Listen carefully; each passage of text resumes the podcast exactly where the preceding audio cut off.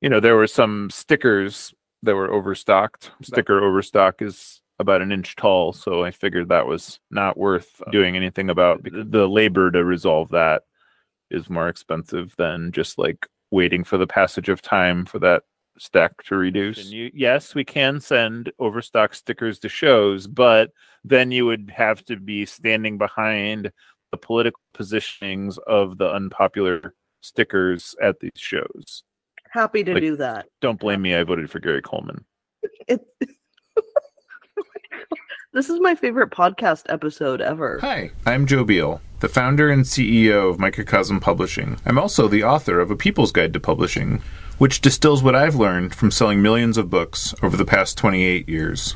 I'm Elly Blue, the Vice President of Microcosm. We started this podcast to share what we've learned with newer publishers so you can learn from our mistakes. Or maybe you just want to learn about the publishing industry. topic. I've been invited many times to learn about the topic of like how do we make publishing environmentally friendly, and that's you know, and and it's kind of like held up as this like ideal that is impossible and thus like kind of hand wringy, as in like it's aspirational but just not possible. But the reality is it's actually pretty simple and and I don't know why this isn't addressed more directly, but the way to make publishing environmentally friendly is to eliminate waste by printing the correct amount of books close to home geographically. So like rather than printing too many in China and shipping them around the world, you would print the correct amount in your region and print more when you need more rather than this kind of you know the usual way it's done which is as anybody who has worked in a warehouse can tell you with every single book you either have too many or too few and there isn't really a whole lot of in between there. So and in some cases as we'll see here the the difference between too many and too few can be very dramatic um, so, fortunately, incidentally, not coincidentally, this is also the economically responsible and the ergonomic choice because it, you know, you're not having money tied up in inventory, and you're you have a walkable warehouse. Um, oh yeah, thank you, Lance, for bringing this topic to the forefront. Um, and so you know, so like this issue also affects feng shui, you know, and ideally you would have space for books that actually sell. So it's kind of a win win win win win. But I do think, you know, I haven't entirely gotten to the bottom of why people are so resistant to best practices here, industry wide, you know. So, what causes all of this waste in publishing now that we've solved this within the first three minutes. So the problem is caused by a culmination of four factors. Most books experience 75% of their sales within their first year. And that's just kind of like the way the industry has been built. And it's kind of the way that people know how to drum up buzz and enthusiasm, that that's kind of the consequence. Publishers desperately do not want to run out of inventory during those like crucial first 90 days of a window. Publishers do not want, uh, they just don't have a mechanism to predict or measure how large the print run should be. And most people will just honestly say, Oh, I just guess. You know, like I really have no idea. So I just guess. And then that is what we print. And you're like, Well, surely there's a better way to do it than that. And in the past three years, warehouses dramatically increased storage costs. So those kind of four factors together. So again, it's that, you know, you don't want to run out of books. You're going to have most of your sales immediately. That's also like you're going to miss out on sales if you don't have inventory in your first 90 days. And it's super expensive to have outsourced storage now or it's more expensive than it used to be, let's say. So after a year, the distributor calculates how much overstock they have in their warehouse, and that's based on sales of the previous year. So that's like hard data. It's a little bit buggy, but it is based on hard data. And then they begin billing the publisher for each copy stored beyond what they would consider the reasonable amount. And that's like usually another year of inventory. So, because of that first 90 day period where all the activity is happening, by month 13, you're going to watch that what a year of inventory looks like just drop off dramatically. And so instantly you went from having like a comfortable amount of stock to having way too much inventory and you're suddenly getting bills. And sometimes those bills can be rather scary, you know, as we will see in a few examples later on. So it's like a ticking clock, you know, if you for those of us that experience anxiety, it's like a great example of that. It's like kind of like watching your cell phone run out of battery as you're like about to hit an appoint, you know, an important appointment or something. So, um, and it can be pretty dramatic. Um, the part of the important backstory here is a seemingly unrelated court case in 1979 where Thor Power Tool tried to argue with the IRS that their inventory was less valuable than the cost to replace it. And the IRS took them to court, and Thor Power Tool lost. And now it became US law that your inventory is valued at your the cost to replace it. So that essentially screwed publishers because all of a sudden you had to pay taxes on all of your inventory as well. So every year, everything that's left, you have to pay taxes on because that's an asset, you know. And so within two years, let's say if you have too much between taxes and storage fees, you're essentially buying another print run if you have overstocked in the first place. And so you might be apprehensive to get rid of it immediately, but pretty quickly you're going to be like, oh, maybe we should have gotten rid of that. Um, so the effect of this is that publishers are incentivized to get rid of overstock immediately because you know it's the ticking clock and the bill and all that. So Thor Power Tool losing to the IRS was likely the biggest boon ever for the creation of the remaindering industry in 1979. Um, there isn't a lot of documentation about it prior to that.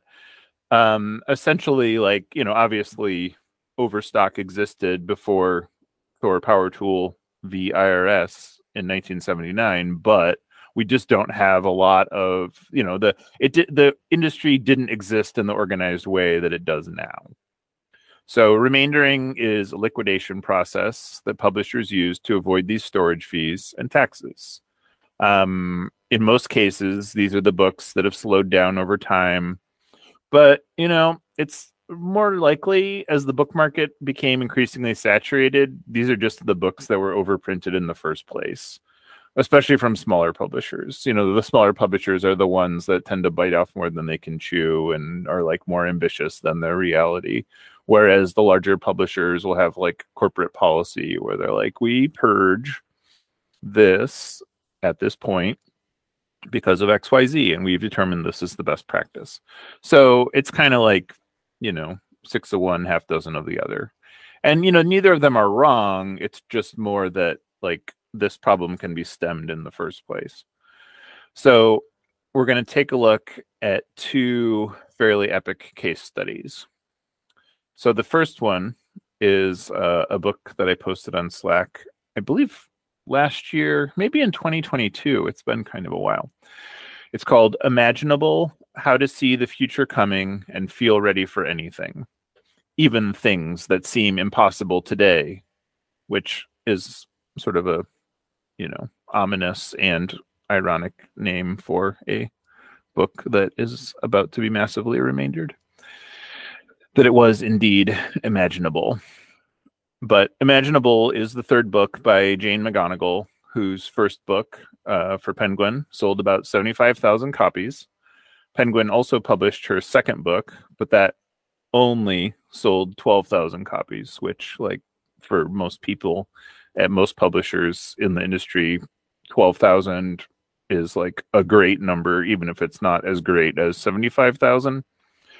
And so for her third book, Jane was picked up by the independent press Spiegel and Grau, who I am probably severely mispronouncing your probably French name, for which I apologize.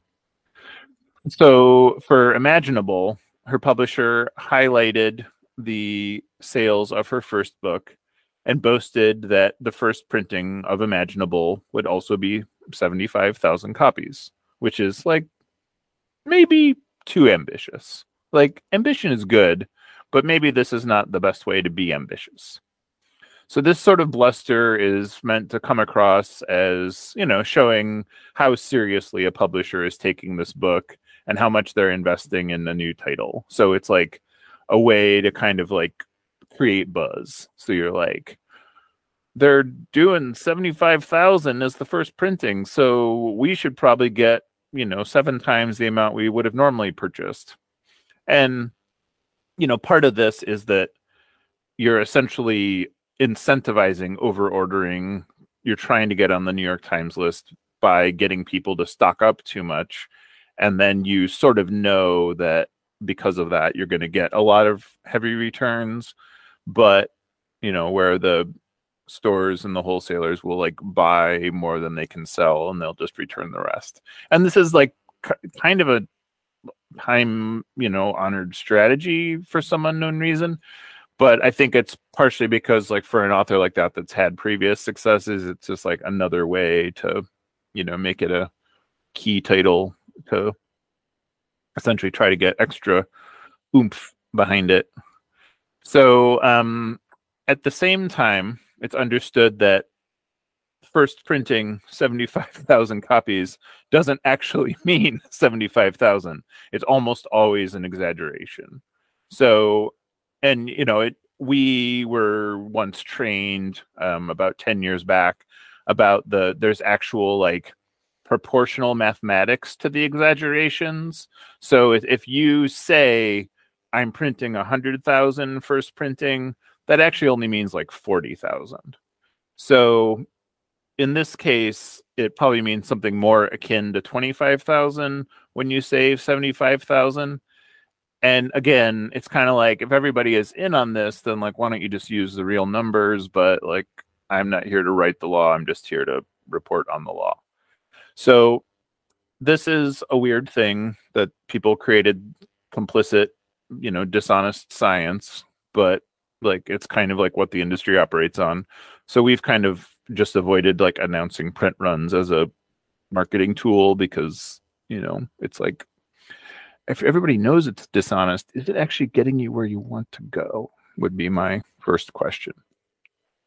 So, um, Bookscan figures show lifetime sales of 10,000 copies of Imaginable, and only 1,100 of those were sold in the second year of publication. So that's you know, that means that 13 months after publication, 13,000 copies were offered on remainder auction, meaning this is, you know, they kind of showed their hand. They like gave us the entire picture because we now know what's sold and we know what they're desperately trying to get rid of, which means the guess was correct. They did print 25,000 they sold 9,000 in the first year. It sold 1,100 in the second year. The publisher can only keep 1,100 copies at their distributor without paying for storage. That number will decrease every year.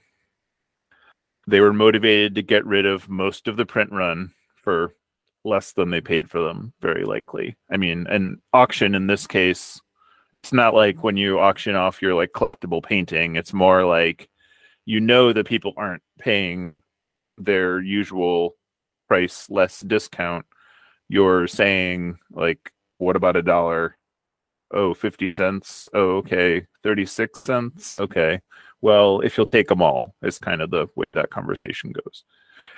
So, based on these figures, it seems safe to assume that the publisher probably lost money on this book. You know, between the author's advance, which is based on anticipated copies sold, you pay for design, editorial, and development, and you pay for the cost of printing. So, like, all told, these probably fully negated the revenues from the book. And it seems that the unconsidered factor is that flooding the market with 13,000 copies on auction is likely going to undermine their ability to sell even that 1100 copies per year that it's going to like further just drive it into the ground. So, you know, if people weren't willing to pay full price, you're to watch the, you know, sort of the uh, price as determinant factor for sale doctrine come into effect. Like, you know, so what you'll what you'll see is that secondhand sites will become flooded with the book and then it will be you know half price less than half price significantly you know and you've probably seen this for books like all over the internet. This is kind of like what happens. So um to me the imaginable takeaway with imaginable is that the boasting of a big print run almost always backfires. By claiming to go big you're you know you're just taking bigger risks and you're more likely to lose big unless you know and even if you have a big author like this who has done well in the past you know there's a reason that penguin is letting that book go you know because like penguin is the bigger publisher they sort of saw the writing on the wall and probably said okay well she sold 12,000 of her second book she's probably going to sell about 12,000 of her third book, maybe not even that. So, you know, we can let this one go. Because part of the other problem of this scenario is that Jane is probably retained by a fantastic literary rights agency whose job is to get her paid as much as she can possibly be paid for her next book. And having your first book sell 75,000 is fantastic. So that puts you in a really good place for your second book and then to some degree your third book, but not necessarily your fourth book. So, you know, this kind of brings us to my biggest and most important point is that, you know, when I was doing the research for the People's Guide to Publishing book, one of my mentors told me that the number one mistake they see over and over and over and you know honestly they actually couldn't think of a second mistake after I I probed around this. They, they they came back and said the only mistake I see over and over in publishing is people printing too many. Like it's it's such a catastrophic mistake. It's essentially the only way to put your company out of business. You because every other mistake you make once and you learn from, whereas this one, for some reason, publishers just keep overprinting and you know this has been consistent and true for when i've consulted for publishers is they just cannot get away from like oh but we just print 5000 because we know our books are really good and we know that that's what we want to sell. So we just think that will catch up with us instead of us catching up with like the amount we're actually selling. So you know which brings me to our second case study. So in 2007 um, we printed 3,000 copies of Raleigh Briggs' first book, Make Your Place. And it was, you know, a cute book, not unlike many of the other books we were publishing at the time. And, you know, we did many drafts of cover revisions with her, you know, because we really kind of saw this could, you know, it could be we didn't really think of it as like anything more than like just the book we were doing that month. But, you know, we wanted it to have a good cover. And some of the initial drafts, like they looked like children's books and they weren't really right for what we were doing. Um, and, you know, this was kind of about the time we were getting more serious about that. Um, so we sold out of those first 3,000 quickly. And then we reprinted 5,000 more and you know for most books this is about like the extent of their sales life. You know this is you you do the second printing when you sell out the first printing that fast and then you sort of watch it slow down and then what you have left of that 5000 is enough for the next year but then things slow down a little bit so then what you have left the following year is enough like and then it sort of like works that way in perpetuity. So you're never stuck with too many but you also don't have too few and you're also not in a position where you need to reprint. But in this case few things prepared us for when the mom, a mom blogger who which was this was a very popular kind of phenomenon at the time that moms blogging about momming was a very it's hard to really understand what was captivating the internet around this issue in 2008 but it was she wrote about the book and just gave it this glowing like this is the best thing ever. This is great for like cleaning my house. This is great for all kinds of projects. And simultaneously boing boing wrote about the book and tested a bunch of the recipes and created you know really in-depth but very unquotable sort of you know what would be like a feature magazine piece in the era of magazines about the book and the book had been out for about a year at this point so we were absolutely not prepared for this. And we had both of these reviews come out and we were like oh that's nice. That's pretty cool. And you know i went to bed and i woke up the next morning and there were 300 orders on our website for the book and i was like oh isn't that cool? Like we're going to sell 300 copies of this book. That's great. And then it was just like every minute there'd be like another order and another order. And and then i realized that our distributor at the time had failed to propagate the data for this title. So the book was not available anywhere except on our own website. You couldn't buy it on amazon or anywhere else. So um it was an interesting sort of confluence of I wouldn't say problems, but like events, let's say.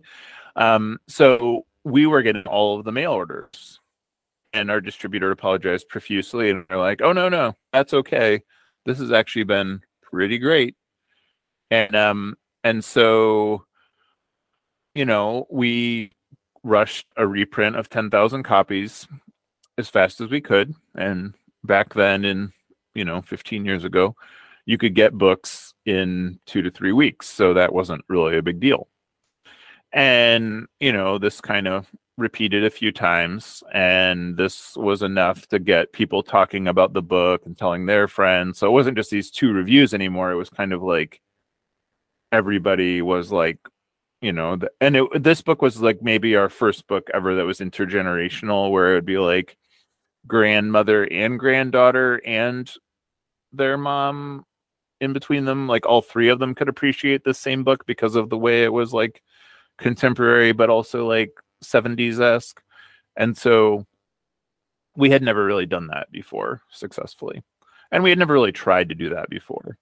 Um and then so for her you know we we went back to the author and we said hi would you like to write a second book? Because your book is actually doing really well and you know raleigh is very modest so um she like kind of reluctantly accepted and two years later she had finished writing and compiling and researching what is now make it last which uh, came out in 2012 and you know like most publishers at that time we carefully evaluated how many copies to print and we really weren't sure because you know we had this book which had now you know we had sold about 80,000 copies of make your place at that point and so we were like okay so if that one sold 80,000 like obviously this one you know it's going to sell more than 3,000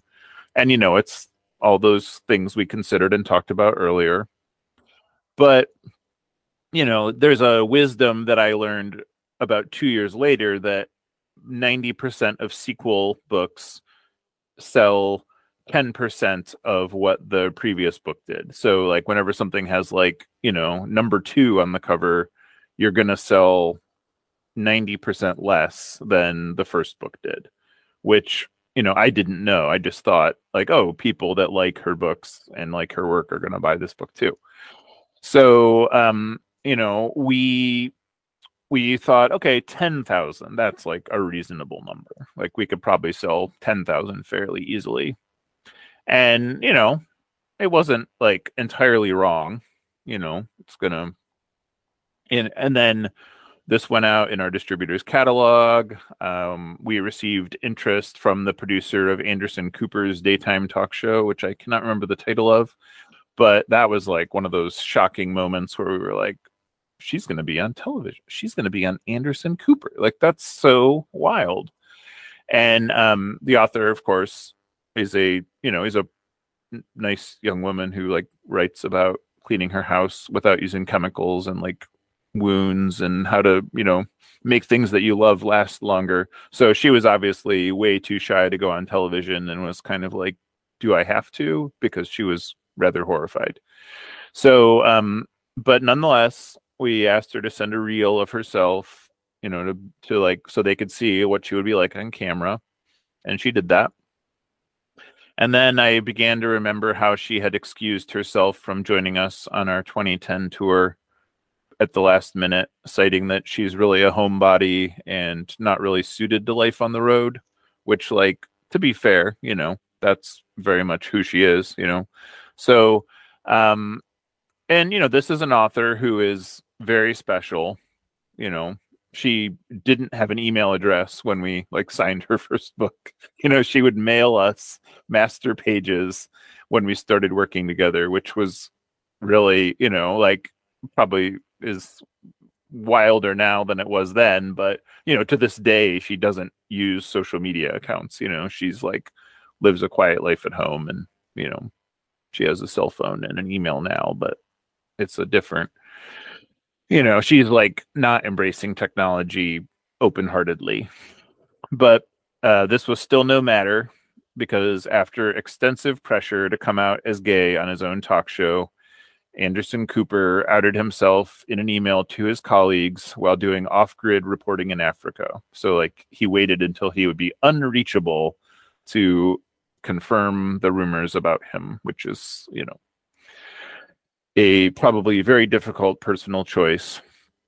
And then CNN aired a nine minute segment where they examined and like rated how well he did it coming out and like the role of reporters coming out in 2012 and you know just things that seemed like horrendously inappropriate and weird to do but um and then his television's network time warner promptly did not review his show for a third season, and they cited soft ratings as the reason for that, but it really very much was clear what the actual reasons were. And so Raleigh was off the hook. She was not going to be on Anderson's show because Anderson's show would not exist anymore, which is a bummer. But um, I, to be fair, I've never watched the show, so maybe the show wasn't any good. But so back in microcosm land, we started to panic a little about Make It Last. So we started reaching out to people who had reviewed her books favorite past. Most people passed on it. You know, it's the idea of that you don't, you know, reviewing the like, oh, this person that you really liked the book of has a new book. It sounds really good, but it's not always compelling. Um, the vegans didn't like it because it wasn't entirely vegan, you know, so those reviewers wouldn't touch it. Um, and then our distributors said that they were getting sort of a cold reception because the cover didn't work in their opinion. You know, the mom blog- blogger that had like popularized it in the first place, you know, she wrote a fairly soft review that sold about 30 copies, you know, versus like the tens of thousands she had sold previously and so that was what it was. Um, we sold 2,200 copies of Make It Last in the first year of publication, and a thousand in the second year. So that's you know kind of not not 90% less but you know compared to we had sold about 80,000 of make your place in the first 5 years. So that was pretty disappointing to sell you know 3 3200 versus 80,000 and um that is uh no Annalisa that is not overstocked in Portland but I love that you asked that question. Um and there's a happy ending to this story so hold on to your hats by 2016 we were only selling about 500 per year and that was about the point when we were like okay this is like kind of gonna peter out. Like i think at one point we had seven years of inventory on that book and we were like uh, what are we gonna do? But fast forward to today and there's only two entire boxes left in our whole warehouse. What changed well like we stuck with the book. You know we knew the book was evergreen in that it was how it was developed and like what the value of the book was. We had learned from our mistakes. We designed a new cover as far back as 2014 um, which we will now publish in a new edition this fall. And so you know it did take 12 years which is not a nice even round number like 10 years for a second edition. But, you know, it's like we know the content of the book is good. It was just like sort of the way that we had packaged it and handled it that wasn't quite perfect. So, you know, the fundamental problem wasn't with the book itself, it was with the way that we handled it. You know, the packaging. Um, but, you know, the other thing is that, like, once you publish a book, even if the packaging isn't quite right or the cover isn't quite right the minute you change it, that's when people will come to you and be like, "But I liked it the old way," you know, and that's sort of the way that these things go. Like we, um, when we record the Unfuck Your Brain audiobook, we, you know, we didn't intend for to sell millions of those, so we didn't put as much time or effort into the production as we would have had we known that. And then when I went back to the uh, audiobook distributor and I said, like, should we re-record it? They said oh no don't do that because the minute you mess with it you're going to ruin it. So even if you make it better people aren't going to see it that way. They're going to see it as different and they're going to be attached to the way that it used to be. So you know in this case it's like we're we're evolving it just a bit. And this was the same way with her other book fix your clothes. As soon as we changed the cover for the second edition you know stores were like oh i like the old cover like it wasn't working. So, you know, that's sort of, you know, people get emotionally attached to the decisions that you make. And that's part of the issue too. But also, we just weren't reaching the right retailers with that cover, with that distribution setup, with, you know, how we were doing outreach. So when we took back our distribution in 2018, sales of this title increased immediately. Like that was kind of the turning point to be like, oh, we're longer overstocked. Oh, we're going to run out. Oh, okay. Wow. That's, we went from having seven years to having four years to having six months, you know, and that's kind of a wild shift. So, um, you know, we know our bread and butter are sort of like these small independent retailers who can like give a book a little place on the shelf and sell a few copies each month you know, and then we have thousands of stores like that, and that's kind of what works. And so that's what we design a book like that for. And then that's sort of like a, you know, that's the the three-legged stool where like everybody benefits from the way the book is developed. So everybody is like incentivized to do their part, you know, the author, us, the retailer, you know, any other partner that's involved. And so um back in the remaindering world where make it last will never be experienced. Um, there's a few dozen different remainder dealers mostly in the united states but there's a handful in the uk as well. Um, they review books that are available on auction which are normally sold as whole lots meaning you have to buy them all. So if somebody has 3800 copies of something and you give a price that would be acceptable to you, it's to buy every one of those copies, you know, not to buy six or four or, you know, a hundred or whatever. So from there, those copies are shipped to that uh, remainder dealer's warehouse, and then they're broken down into smaller quantities. And you know, the natural question is like, what happens to those books? Well, most of them end up for sale on Amazon, where they, you know, underbid the publisher's price. And there's a chain uh, that doesn't exist in Oregon, but does exist in Ohio, called Half Price Books that has a few hundred stores, and they are pretty guaranteed to get most anything on remainder that they believe they can sell. And then they sell it for, as you might have guessed, half price. The author is not paid royalties on these sales, and that is usually what happens when, you know, eventually the book like works its way down, down, down in terms of price until you can get copies for a penny.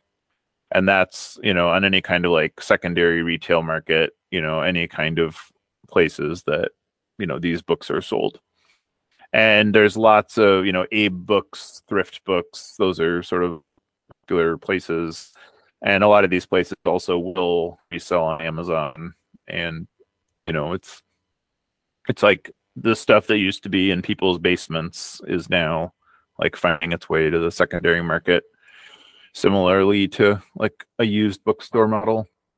Um, and so, you know, and this is the like kind of what popularized Amazon was the idea that, you know, books were overpriced and, you know, you could really get anything for a penny if you were patient enough and you could buy like copies sent for review, you could buy, you know, any number of random things for next to nothing.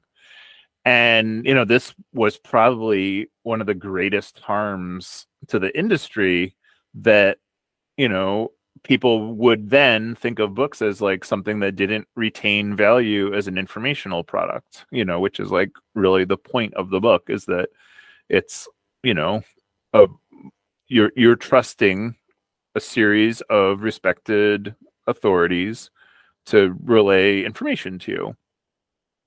And then this was the major shift in uh, the younger generation of the last 10 i mean maybe even five years where people said no it's like if we continually undervalue the book then nobody is going to make very good books and i want books to be good so that was when we saw people were supporting things at what they actually need to cost to make a book. And then you know now you've seen where you can have like the $45 hardcover and people will pay for it because you know they like want this item and not just in a theoretical sense like they're really willing to you know open their wallet you know? So regardless of the value in the free market once a book goes on remainder that's usually the beginning of the end of its life you know? There's not really a lot of ways to right that ship after that point.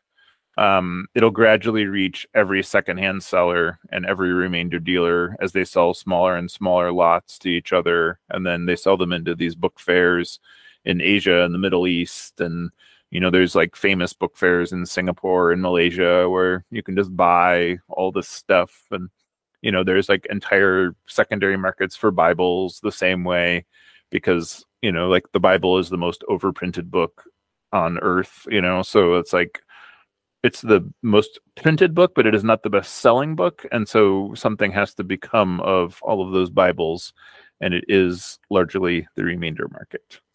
Um, so essentially, the books get kicked around the not it pile until they all end up somewhere. And you know, and you'll see cases too where um, you know sometimes it'll be like uh, an over, you know, Costco or Walmart or Target or Barnes and Noble will buy too many and then those will be returned and then those will end up on the remainder market sometimes. And that's similar but a little bit different, you know, in that um, it won't destroy the value of the book because there's a fairly limited number comprising, you know, a minority of the printing rather than like enough to really just drive the price into the ground. So you know the the primary thing that you know you may recall that earlier this year we offered some books that we had published over 10 years ago on Remainder. And most of those were passed on, you know, so, you know, what happens to the books that can't even sell on Remainder, such as those books, which are still in our warehouse because it's the situation is not so dire that we needed to get them out of here. It was more like we have too many, so let's see if anybody is interested. However, the, the reason that all of the buyers passed on those titles surprised me. The primary reason is that most vendors warehouse in the East Coast or the Midwest. So the cost of freighting from Portland was prohibitive. There's essentially only two buyers who buy on the West Coast really in whole quantities, and neither one was interested.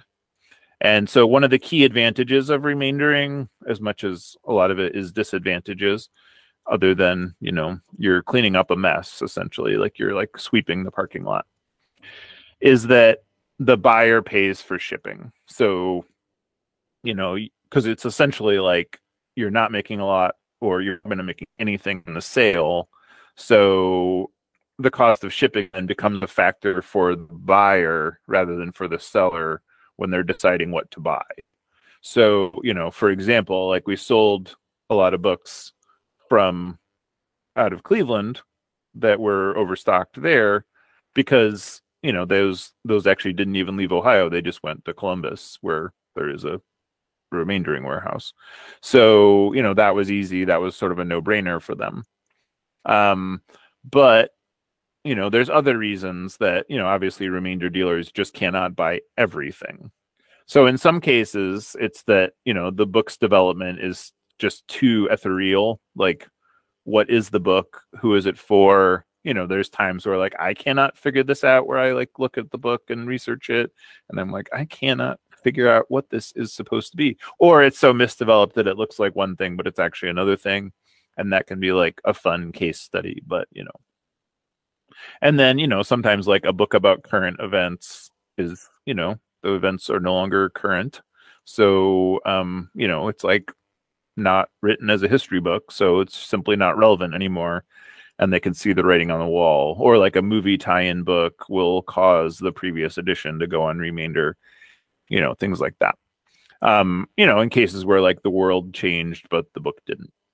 And then in other cases, all demand sometimes is just exhausted like the book like lived out its natural life and it's you know everybody that's going to read it has read it you know so like that can be anything from like a business book where like thinking has changed to like you know or like a novel that has like a natural sales plateau that goes up and goes down um, there was however one publisher where all 39 titles on their offering had one to two stars as their rating, with numerous disappointed customers offering deep exposition about what exactly they hated about each book.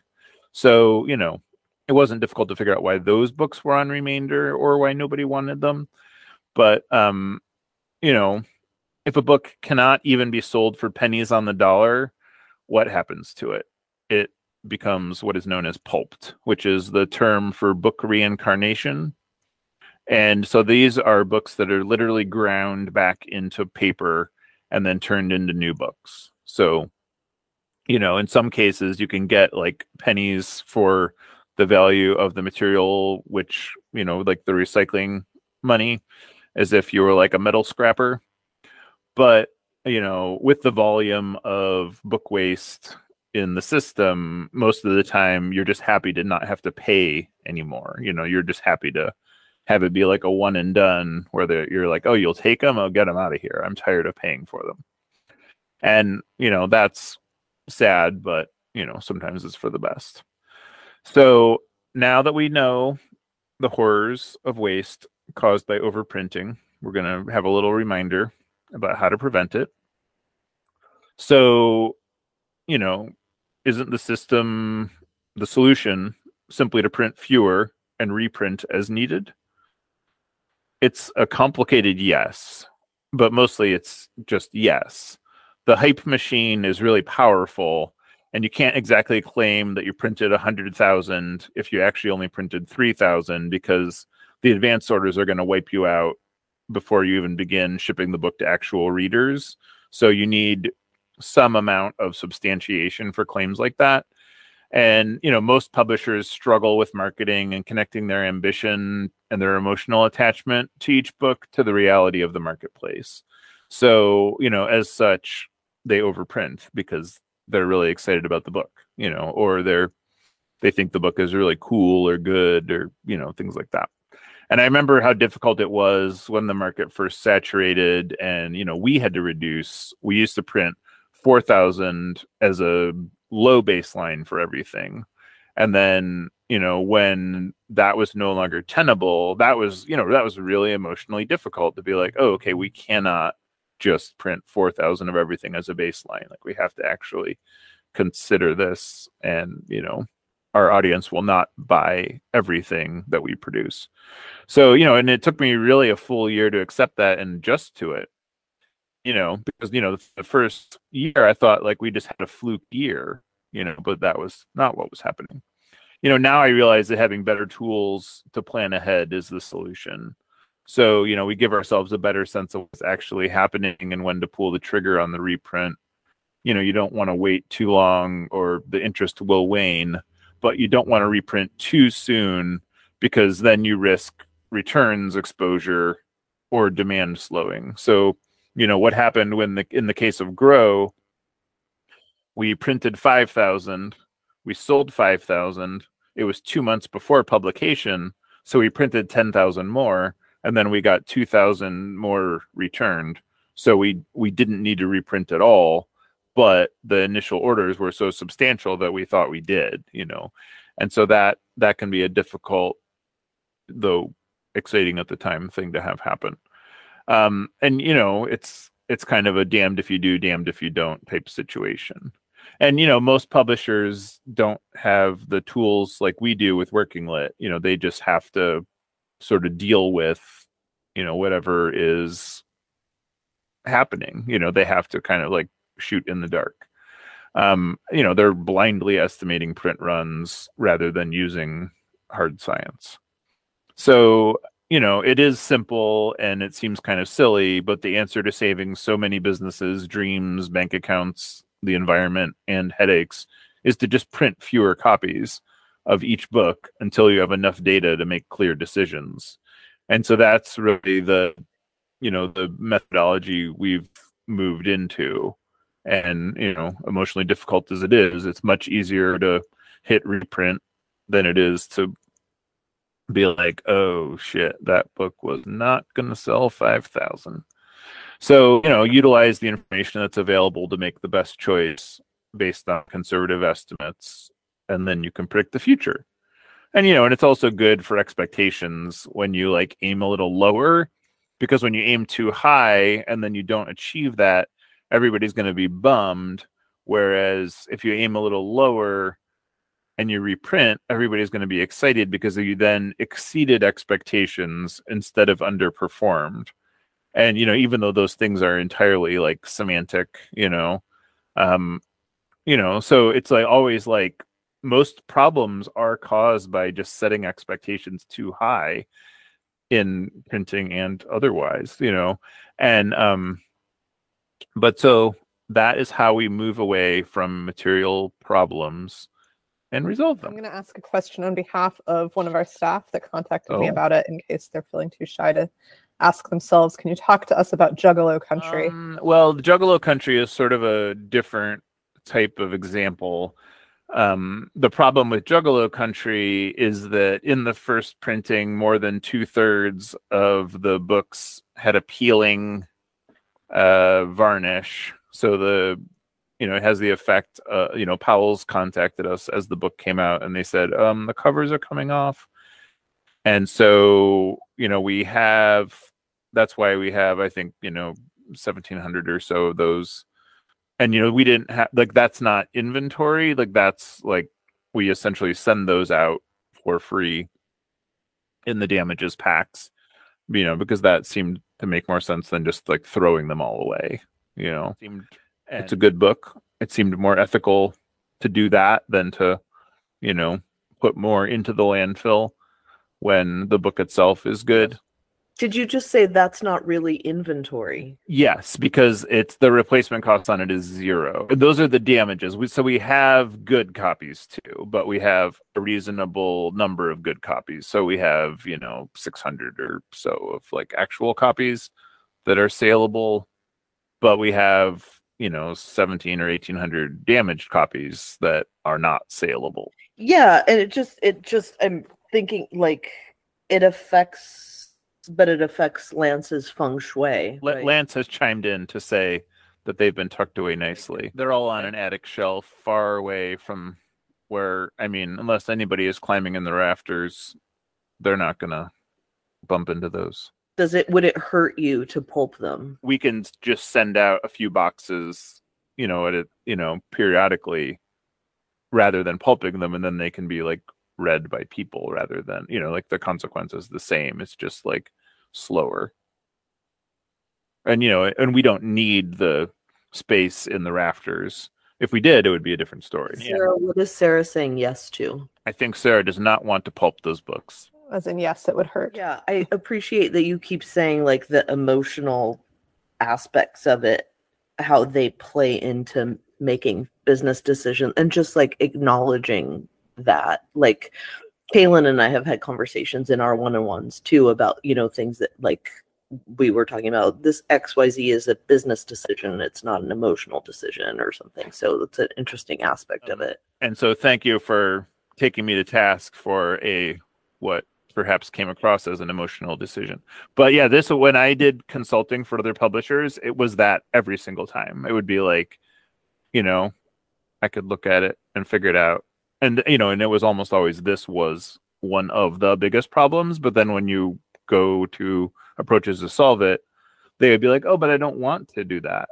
And you're Totally. like, well, this, this is what you need to do. Like this is the only rational thing and they're like well i don't i wouldn't want to do it at all if i had to do that and i was like i cannot help you then Yes, I having cleaned out my hoarding parents' home, I can acknowledge that there were many illogical decisions. and so many things do come down to that. And i you know and i don't i don't think it's always a bad thing but i think it's like when you're making pragmatic decisions like that like a print run emotionally or you know i mean and we ran into this too you know we had another book scam that was like overprinted.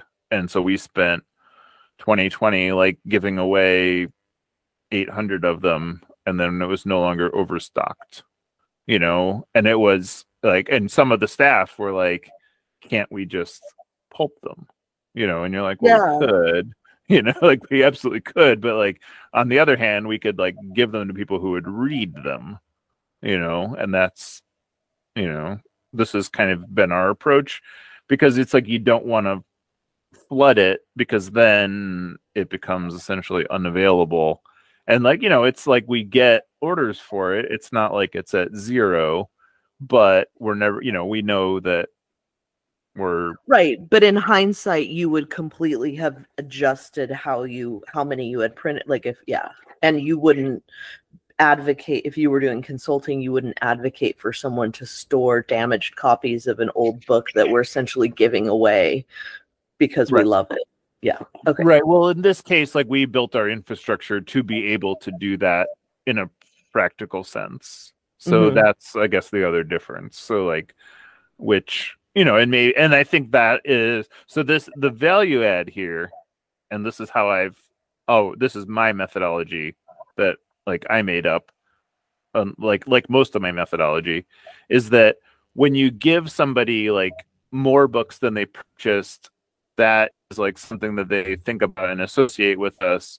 And like maybe not everybody is going to be like over the moon overjoyed about it but they're like that's something they're going to remember like that's the kind of thing where like you know people are stoked about it people are enthusiastic about it. You know we we can only do that obviously with things that are overstocked but that's just like a much better use of resources is to like support the people that support us over you know just destroying books which is like not a great you know use of resources either Right, but it's something that you would advocate if it were, yeah. If yeah, you yeah, exactly Yeah. It, in, in my defense, In my, Yeah. you're not on trial. Yeah, I'm just asking. Yeah. Scam's print run was not decided on my watch, so I just had to deal with the consequences. But Juggalo Country, it was the printer's error, and so the printer discredited us for those books. Right. So, So- you have them for free. Yeah, and so then we were like, "Oh, that's weird," because then we don't want to destroy them.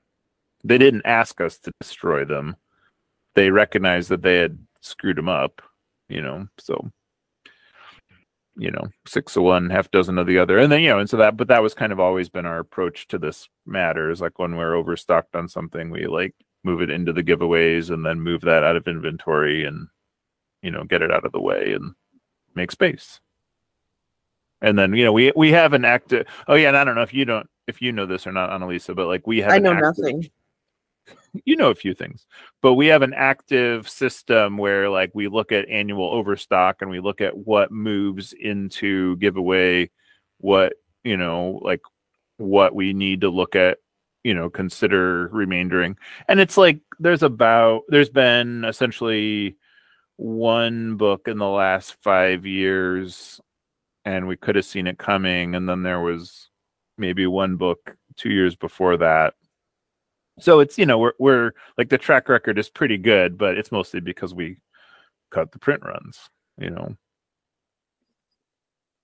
so Thank you. that. Thank you. mhm. Yeah, and it wasn't me who asked the question. Just kidding. so longtime customers of microcosm i swear they know because sometimes they will be like they will tell you which ones they already have and to not send those ones again which is really adorable but um so yeah we like predetermine what is overstocked and then we put them on those piles and then those go out with the priority mail orders each day Lance says, Hmm. Do you find that if a book sells out of a printing, does that usually generate more buzz for the next printing or does it stop sales momentum? Fantastic question, Lance. That you kind of so it all depends on the book. So like for a novel during its like months of release, so if a book had been out for 3 months and you ran out of copies, you might kill the momentum entire I'm sorry, stop the momentum entirely.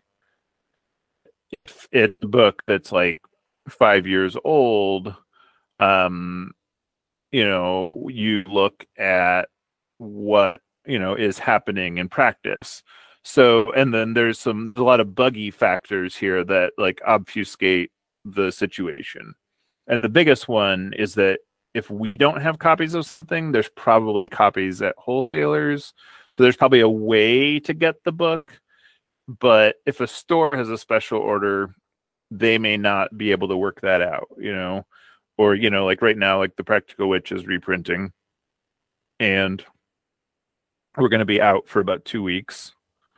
It's not going to kill us, even though it's an annual and it's a ticking clock.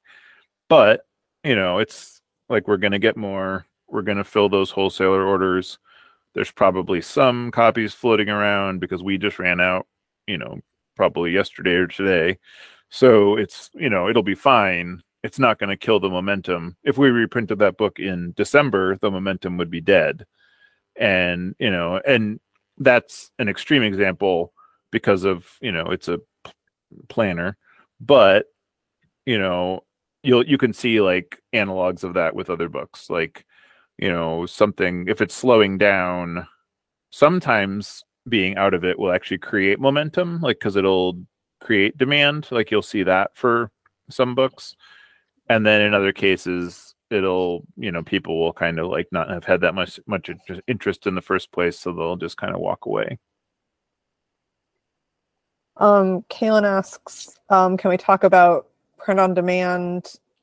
Uh, PTOs that print to order yeah print to and why order. we don't why we don't use it. oh, it's uh, print to order and print on demand I have But- but- salespeople asking me almost every week why we this question. So uh, I'm excited to hear. Oh, okay. Um, so the reality is it would make the sale pointless. So what we because all of our P&Ls are based on the offset numbers. So if and looking at print on demand, which is kind of a misnomer because especially these last few years, print on demand was apparently no faster than offset printing, but it comes at four times the price. So that essentially like makes it where we have no margin to pay for the costs of using it. You know, we can't pay the author, we can't pay ourselves. It's essentially like we're better off selling them a different book or waiting, you know. And you know, we looked into it, we've looked into it with dozens of different, you know, we used to use it and then we've quickly were like this makes no sense. Like you can't, you know, the only way it would make sense is if we built all of our systems on the assumption of using that and built all of our pricing like our cover prices on that instead of the way we do it now on the offset printing. You know, we could have it where the price was higher, but we would need to do that from the launch because otherwise the reality is that people are going to like think the book is suddenly just more expensive and then cheaper again. So um and we did it we have a few titles that um have gone both ways. We did a run of Biketopia that way, and then we were like, ah, it's better to. Well, we kept we kept the increased price, but we um went back to offset because that just made so much more sense. You know, in the end, that you're like hmm. the the you know like the book has to support like the three-legged stool has to work like the book has to support us as much as it supports the author and the store so like our policy of not really remaindering things is that like mainly because of our emotional attachment to the books, or is that because of our commitment to sustainability, or is that a, a marketing strategy, or all of the above? Wow, I'm really being called out today, um, which I appreciate. You should always do that. The the principles of remaindering are built on the assumption that a book has no more life in it. You know, whereas like we almost never see that. I guess the classic we, bicycle coloring book would be a perfect example of why we don't remainder. So we published that book in 2017. It came out. Uh, it didn't sell very well. We would a normal publisher, or I'm sorry, we're the normal publisher. An abnormal publisher who is not as mainstream as we are would have remaindered everything left after a year because you know we sold not a you know i think we sold 600 or 800 or something that first year and um, our distributor sold almost none the second year and then we started to see the returns and you know and and you know it was one of those books where i was like i knew there was an audience for it so i knew that wasn't the right move that we just weren't you know they were they're going after they're trying to put it in somewhere like Barnes and Noble or you know a place that it's just not quite right for. And so you know it was not until we took back our own distribution in 2019 that like we really started to sell that book you know 2020 really that it really started to sell and you know so we've sold more in the last two year or the last you know I don't know, say four years than the first four years that the book was in publication. You know, so it's a weird thing like that where if we had remaindered that book, that wouldn't have happened, and that you know harms sort of the life of the whole thing because you you can't really get a do over on something like that. You know, whereas like I know that's one of the ones that we're having to restock in Cleveland you know, and it's not like it's selling gangbusters. And I'm sure if I thought about it for a minute, I could think of a better example where like, you know, or like make your place or make it last would be like the better example where it's like it did kind of crappy out of the gate. We normally would have remaindered all those, but it was apparent that it was going to start moving. You I, know. I do want to add that we do like so these overstock books, like the books we give away, uh, correct me if I'm wrong, Joe, these are books that we have more than a 10 year supply of based on our current sales metrics. Is that right? Yeah. And we'll mm-hmm. give away like whatever the number is over 10 years. Um, and then sometimes they bounce back. We do also sell these books, and a lot of what Abby does is coming up with different ways to package these books either on Kickstarter or in bundles so that they can kind of sell side by side with our more popular titles and hopefully build up more of an audience for those books. Right. Yeah.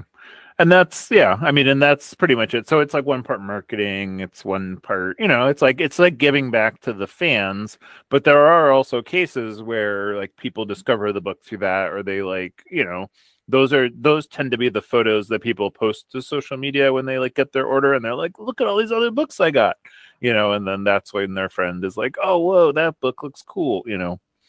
Things like that are very real.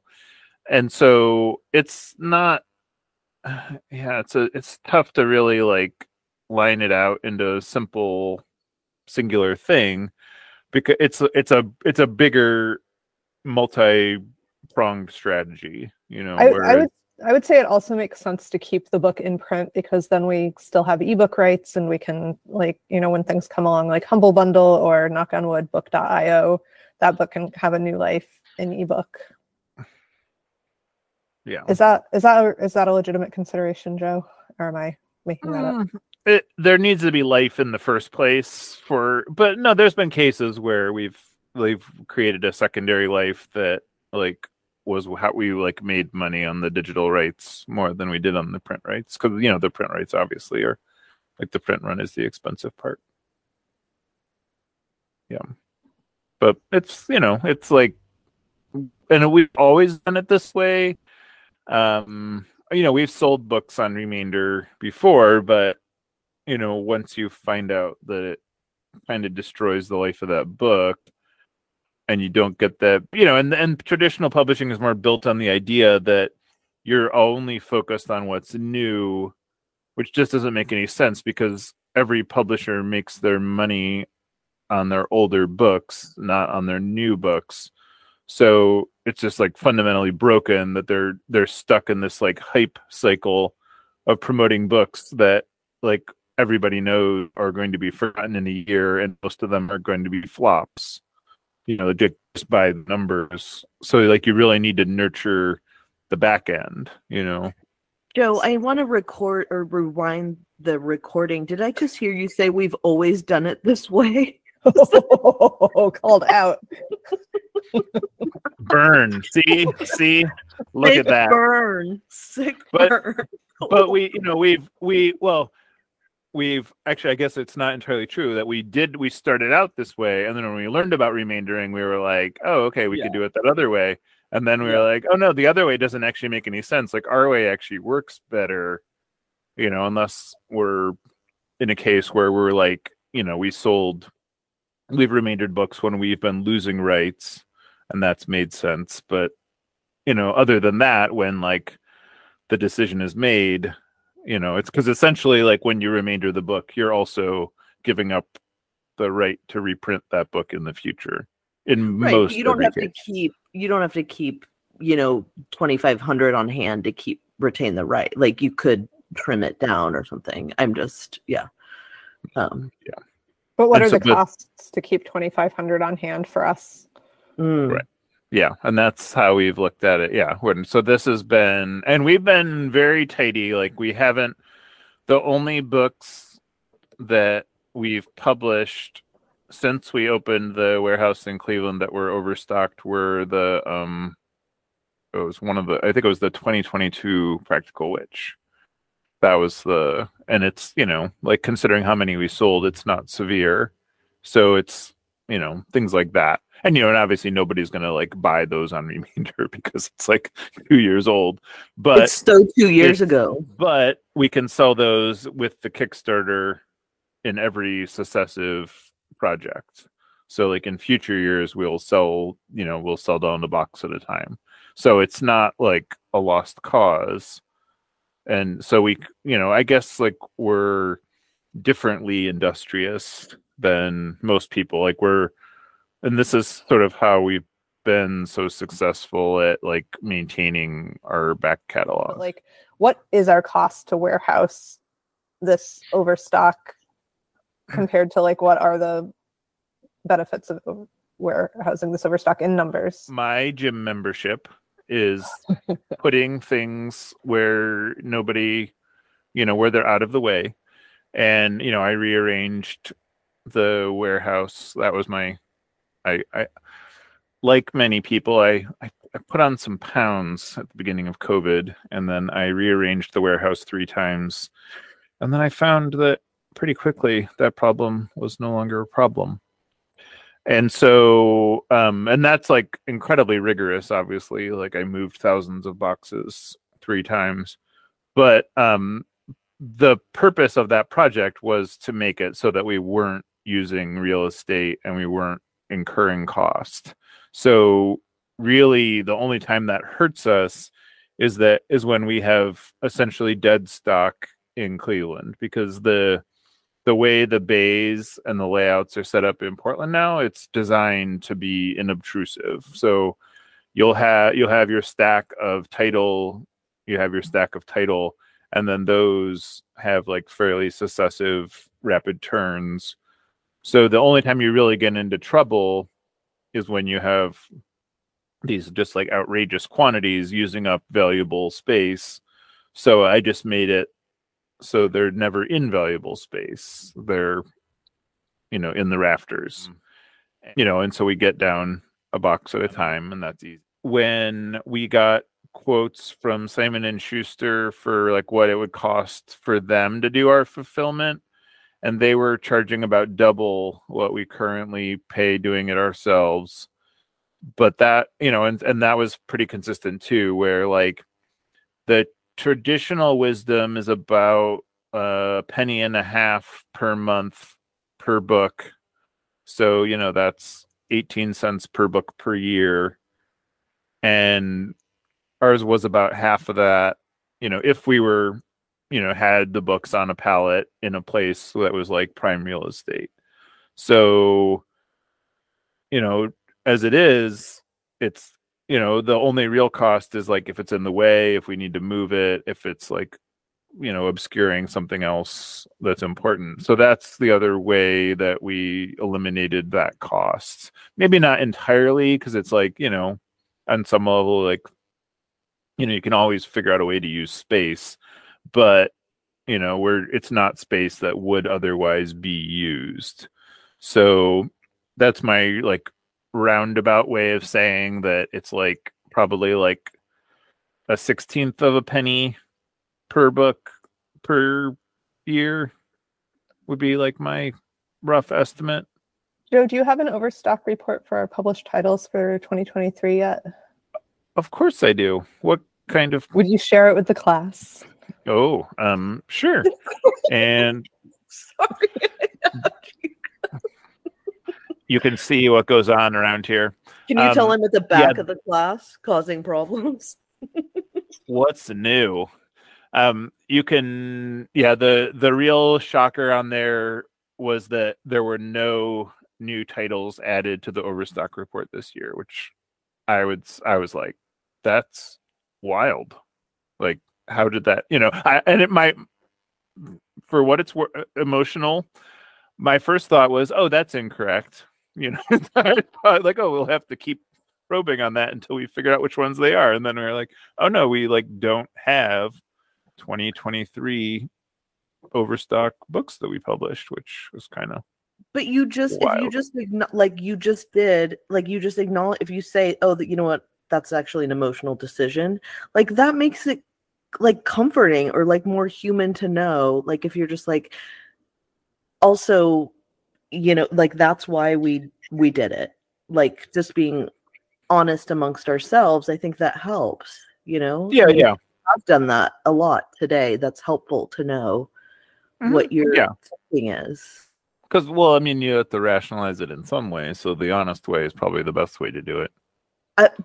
Much more preferable than So I guess my question, Joe, is when are we going to run out of 10 years or more overstocked published titles to send out in priority mail envelopes? Question. So we go through about um, three cartons a week.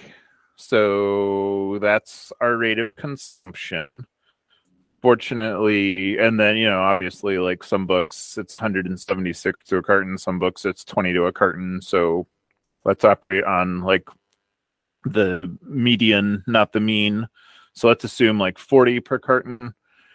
and so you'll have um let's see we had uh it was 120 overstock cartons in total the last time i ran it which would have been a year ago so you know we'll we have like two more years Okay. we could publish 20 another dud.